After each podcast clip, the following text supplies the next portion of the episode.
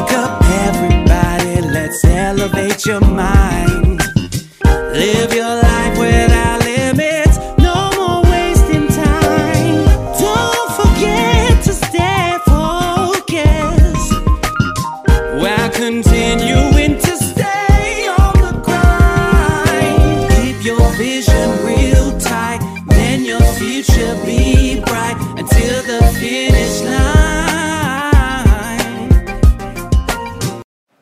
Welcome to Living Your Life Without Limits. Once again, thank you, family, for joining us. I am excited to have our special guest today, none other than Dr. Danise Hayes, who will be joining me for a conversation about learning how to live a healthier life in today's society as we take a deeper dive in looking at the minority health population. Thank you, Dr. Denise Hayes, for joining us again today on Live Your Life Without Limits. We're so excited to have you be our special guest today. Thank you. Thank you for having me also. Glad to be here. And I wanted to talk today about how we can continue to take care of our health in this COVID time frame. I know you have 25 years of experience working in the medically undeserved area, dealing with minority patients population. Talk to us about how that experience and knowledge has impacted our course in how we treat patients today. Okay, so first I want to start by giving a, an overview of the state of healthcare in America for black black people and also other minorities. Okay. Um, disparities in healthcare for blacks has long been documented and is driven by racism. Mm-hmm. There has been an enormous amount of research documenting the effects of racism on the healthcare of blacks and other minorities. Um, while the problem has been studied and small improvements have been made, nothing has changed because you still have that underlying current of racism going on, persisting. Um, the American Academy of Pediatrics uh, issued a policy statement last year pointing to racism as the core cause of health problems and disparities in minorities and black people, mm-hmm. um, not race because sometimes uh, you hear that something is worse in black people, this is worse in black people, but it's not really because of your race or skin color, it's because of the underlying current of racism. So race should not be used to explain away disparities caused by the racism. Um, the onset of the COVID 19 pandemic um, in, has laid bare the racial disparities in healthcare of, of blacks in America. Um, there are a lot of racist practices in med- medicine which lead to worse outcomes. The healthcare field on all levels must work to address racism within the system. Um, the effects of the COVID 19 virus on the health of racial and ethnic minorities is still emerging. That means we don't, since it's uh, something new, we don't really have that many studies documenting everything. However, the current data that we do have suggests a uh, disproportionate burden of illness and death among these groups.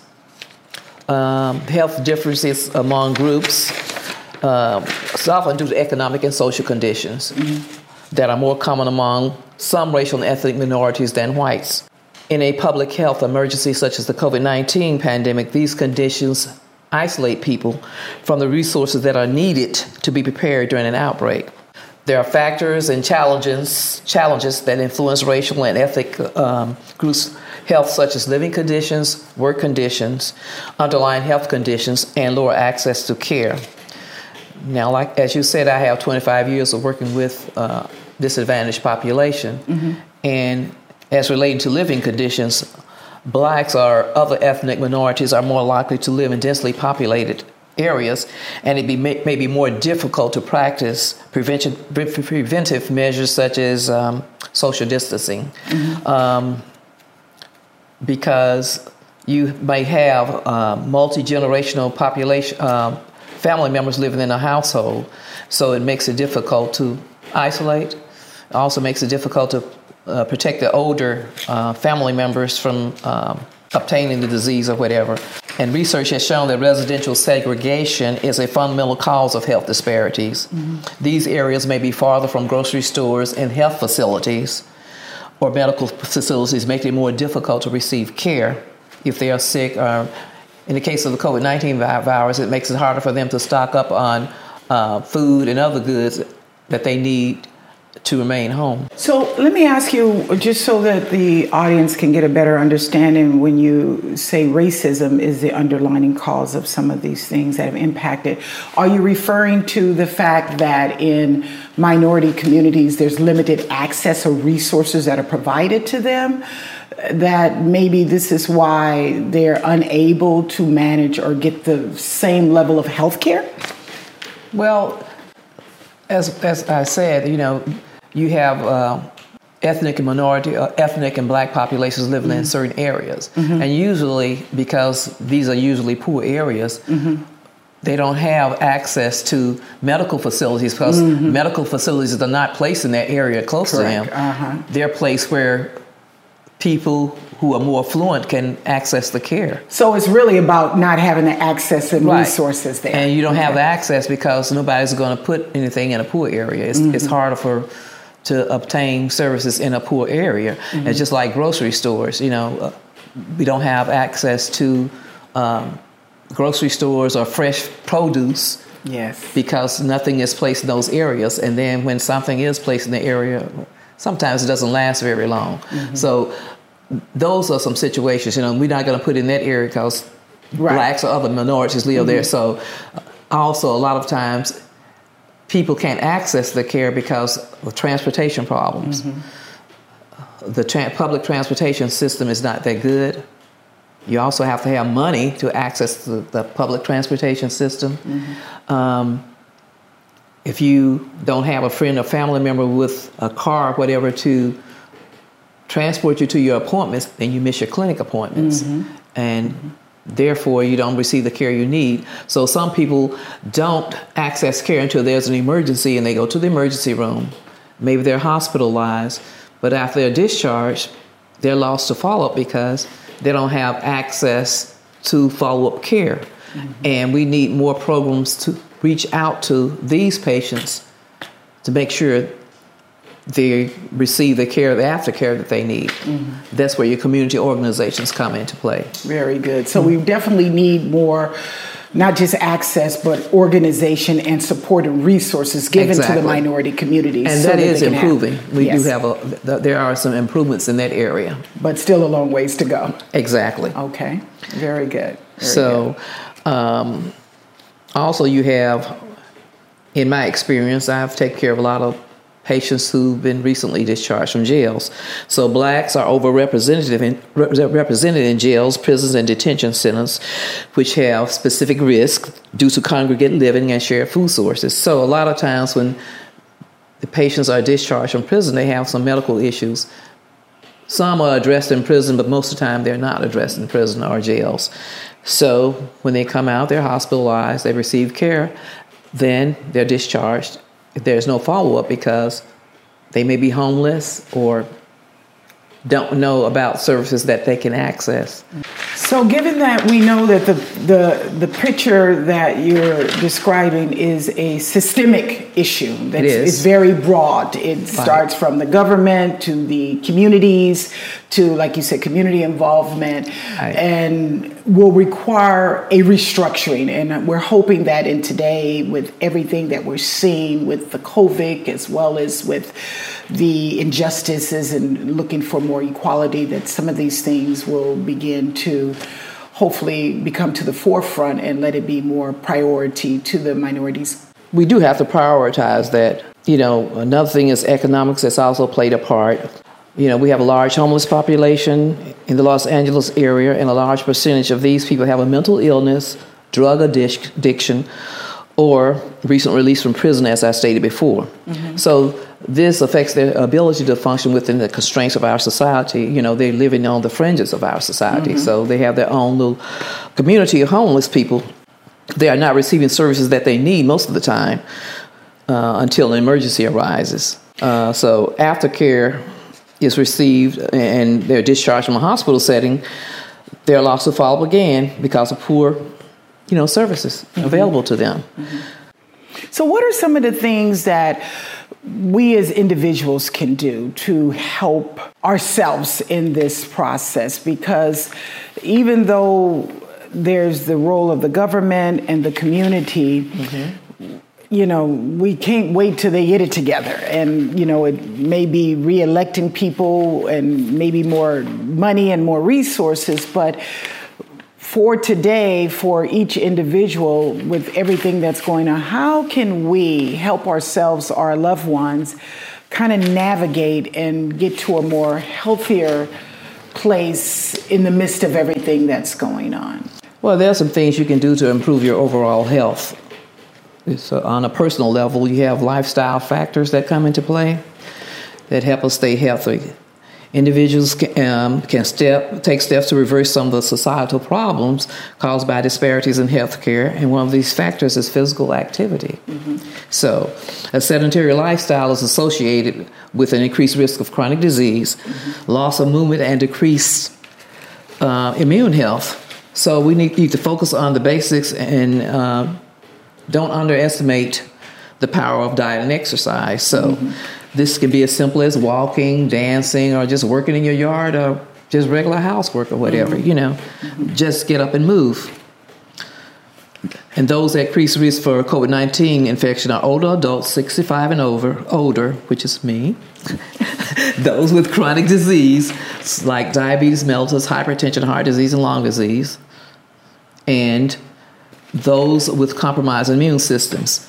So, inactivity is a risk factor similar to smoking and hypertension and high cholesterol. So, that's a risk factor there, and that's something that can easily be resolved, you know, mm by getting out, walking, or doing whatever.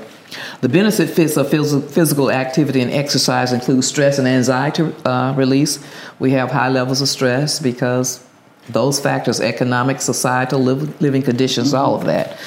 So, exercise releases chemicals in your brain, such as uh, serotonin and endorphins, which can improve your mood, reduce the risk of depression and cognitive decline, the risk of um, delay onset of dementia. It helps the immune system function, helps with weight management, and re- reduces risk, uh, health risk, and um, prevents disease. We also need to look at our diet, eat more non-starchy veg- vegetables, and also limit our sodium, sodium intake uh, to maybe 1,500 milligrams if you have hypertension and diabetes, but no more than two grams of sodium. Mm-hmm. You know, so the underlining one, one of the things that I find a lot of times when I'm educating, mm-hmm. doing the nursing role for people, a lot of times they are not managing their underlying conditions. So. They're they're already set up for you know high risks mm-hmm. to not only for COVID for any other issue to take place. Mm-hmm. So it's very important, don't you agree, that they take whatever condition that they currently have and make sure they're managing, following up with their doctor appointments, exactly, and their annual physicals or whatever medications that they may. I, I even have people sometimes. Well, I don't want to take the medicine because it makes me feel like well, this, that, and the other. You know, there's in the black community, there's a distrust of the healthcare system, yes. and we know why. There's some history there. Uh, one of the main reasons is the Tuskegee experiment. Yes. That's one of the things that we've had to endure mm-hmm. where we're treated like scientific and medical guinea pigs, not right. like human beings. So some people still don't trust the healthcare system. So that's where community organizations and others, even us healthcare professionals, come in. We have to boost their confidence in healthcare services. Mm-hmm. You know, mm-hmm. reaching out, giving information. Education is key. Educating them on things, educating them about their bodies, about the medications and what they need. You know, mm-hmm. educating them on being able to keep their doctor's appointments and giving them the resources in the community that, that they need for help, assistance, like transportation, mm-hmm. classes on diet, you know, classes on cooking, um, healthy meals, you know, just education. Mm-hmm. Education, mm-hmm. that's the key. Mm-hmm. Very good. Mm-hmm. Yeah, it's it's very important that we in today make sure that as you said even though there's been some distrust and there is some system issues in terms of access that we want the viewers to understand the importance of taking ownership as well. Because if we wait for the cavalry or wait for someone else to come in you can be sitting there for months and weeks at a time. And so um, it's it's important that they understand that it is a collective partnership, but ultimately it's my health. Right. And so, uh, if we have to learn how to reach out if we need help. A lot Yes. of times people don't reach out. Reach Very out to somebody. Yes. If you don't know some, ask your neighbor, ask your friend. Get help. Call a number, a help number. Reach out to somebody. Yes. Reach out to your physician or whoever. Reach out to the social worker, whoever you can, to get the information that you need to help you take care of yourself. Absolutely, Mm-hmm. absolutely. That is so important that we have that happening today. And there was one other thing that I wanted to touch upon. You know, mental health in our community. yes, um, you know, for so long, mental illness has been a taboo in the black community. You know, it's viewed as being weak. You're be- viewed as being weak. There has been a stigma attached to seeking help when we have a mental health issue. And people often misunderstand what a mental health condition is, and therefore, like I said, the subject is taboo. The lack of understanding leads many to believe that a mental health condition is a personal weakness or a form of punishment. And ma- many people have problems recognizing the signs and symptoms of mental health conditions such as anxiety and depression. And so we have a large amount of depression and anxiety in our community, but people, we, we don't want to take ownership of that, as you said. Uh, this leads to people underestimating the effects of mental health conditions. Uh, blacks may also be reluctant to discuss mental health issues and, and treatment with their physician or therapist. Uh, for many in the black community, our, our story is one of perseverance and resilience. Um, after all, we survived slavery, that's what we say, but you survive, but what, what's com- what comes after that? You know, after that survival. So surely we can survive anxiety and sadness, people think. Anything less is sometimes considered as a spiritual or moral weakness. We fail to recognize mental illness is an illness as, uh, as we would cancer or diabetes or whatever. So, there has been a study done. It was 2008 study showed uh, this stigma within the community against receiving uh, help for mental illness. Um, some people feel that sitting down to talk with a stranger or a therapist is in some way airing their dirty laundry, which you know doesn't make, really make any sense. Talking about mental health problems is just not done. So blacks skirt, skirt away from the conversation and, and dealing with therapy as a solu- solution to uh, depression, uh, marital problems, or relationship problems, or whatever.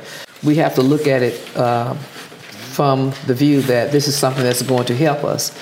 Um, mental illness affects one in five adults in the U.S. This is just adults in general. So, this is regardless of race, creed, or color.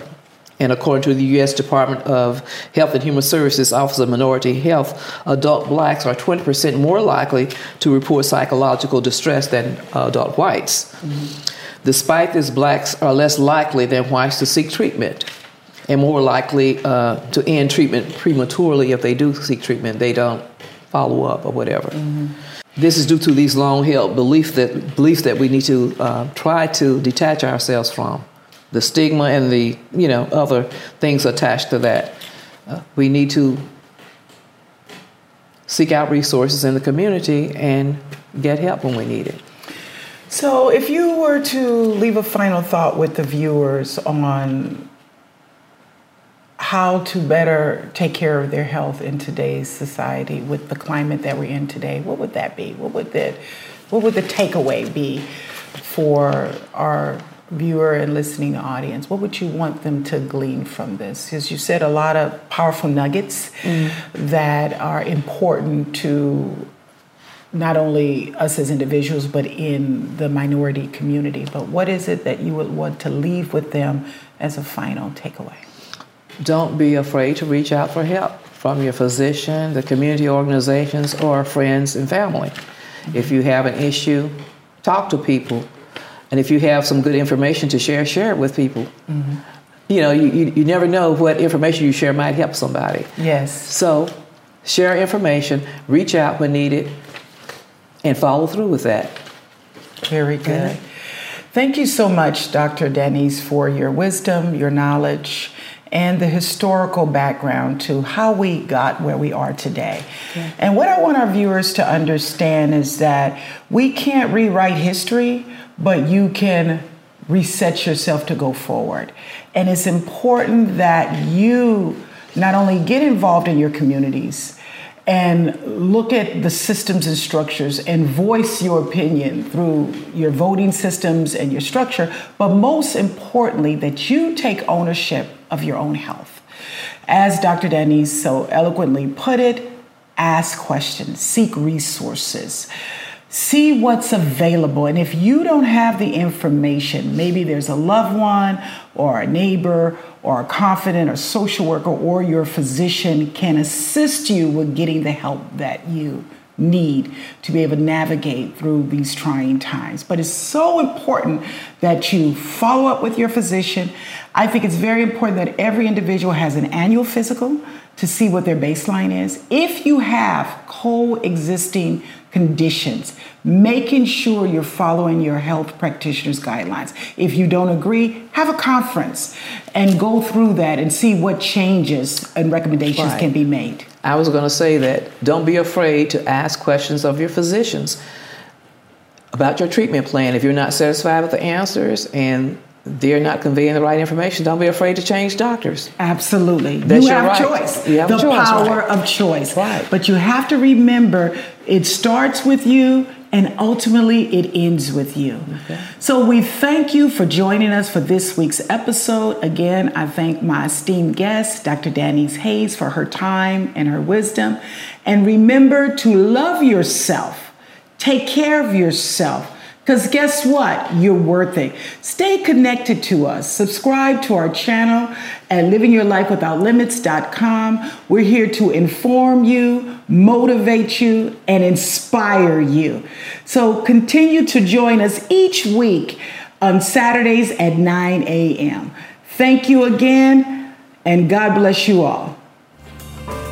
Thanks for joining us here at Living Your Life Without Limits with your host, Shannon Jackson. You always know she always brings you quality content all the time with each and every episode she creates, and that is just for you. You know, Shannon has done her part. Now's the time for you to do yours. You need to take action. Show her your love. Click on that subscribe button and get your content every single week.